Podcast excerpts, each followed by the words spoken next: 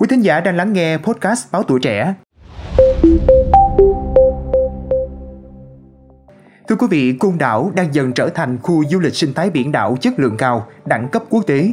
Tuy nhiên, hiện nay, nguồn điện diesel tại chỗ không đáp ứng đủ. Một số tổ máy liên tiếp xảy ra sự cố, thiếu hụt nguồn điện cung ứng cho các dự án nhằm thu hút đầu tư ngày 16 tháng 1, Chính phủ báo cáo Quốc hội về việc bổ sung kế hoạch đầu tư công trung hạn vốn ngân sách trung ương giai đoạn 2021-2025, bổ sung kế hoạch đầu tư công trung hạn cho Tập đoàn Điện lực Việt Nam EVN, trong đó có dự án cấp điện từ lưới điện quốc gia cho huyện Côn Đảo, Bà Rịa Vũng Tàu. Theo chính phủ, thủ tục đầu tư dự án chậm trễ do quá trình lựa chọn phương án cấp điện mất nhiều thời gian. Tháng 6 năm 2023, sau kỳ họp thứ 5, Quốc hội khóa 15, Thủ tướng đã phê duyệt chủ trương đầu tư. Theo quyết định số 708 ngày 16 tháng 6 năm 2023, Thủ tướng giao Bộ Công Thương quyết định đầu tư dự án với EVN là chủ đầu tư. Tổng mức đầu tư của dự án là gần 4.951 tỷ đồng, trong đó vốn tự có của EVN là hơn 2.423 tỷ đồng và vốn ngân sách trung ương là hơn 2.526 tỷ đồng. Toàn bộ vốn 2.526,16 tỷ đồng dự kiến cho dự án đã chuyển vào dự phòng kế hoạch đầu tư công trung hạn giai đoạn 2021-2025. Chính phủ nhấn mạnh trong tờ trình rằng đầu tư vào dự án là quan trọng để đảm bảo cung cấp điện ổn định và an toàn cho lưới điện trên đảo Côn Đảo. Dự án cũng đáp ứng nhiệm vụ phát triển kinh tế xã hội của huyện Côn Đảo, đồng thời đóng góp vào an ninh quốc phòng và đảm bảo chủ quyền biển đảo quốc gia.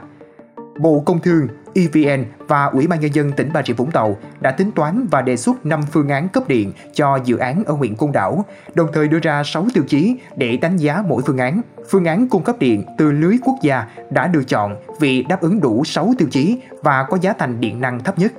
Chủ nhiệm Ủy ban Tài chính Ngân sách Lê Quang Mạnh thẩm tra cho rằng đây là dự án đặc thù sử dụng cả nguồn vốn ngân sách và tự có của EVN – để sử dụng hiệu quả nguồn vốn, triển khai dự án nhanh chóng, quy định cần áp dụng theo nghị quyết.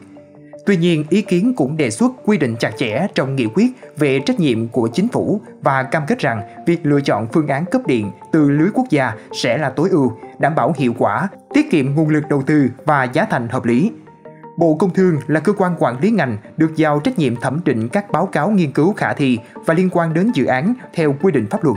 Bộ Công Thương cũng kiểm tra và giám sát quá trình thực hiện dự án để đảm bảo không có trục lợi chính sách, thất thoát hoặc lãng phí. Việc bàn giao và bổ sung vốn tài sản sau khi dự án hoàn thành phải tuân theo quy định về quản lý vốn nhà nước và tài sản công. Các quy định pháp luật liên quan khác cũng được áp dụng. Ủy ban Tài chính Ngân sách đề xuất Quốc hội xem xét và quyết định việc sử dụng vốn ngân sách trung ương cho dự án cấp điện từ lưới quốc gia cho cung đảo theo đề xuất của chính phủ, đồng thời đề nghị Thủ tướng điều chỉnh quyết định phê duyệt chủ trương đầu tư và giao cho EVN là cơ quan quyết định đầu tư dự án. Quý thính giả nghĩ sao về vấn đề này? Hãy cho podcast Báo Tuổi Trẻ biết dưới phần bình luận nhé. Cảm ơn quý vị thính giả đã lắng nghe số podcast ngày hôm nay. Xin chào tạm biệt và hẹn gặp lại.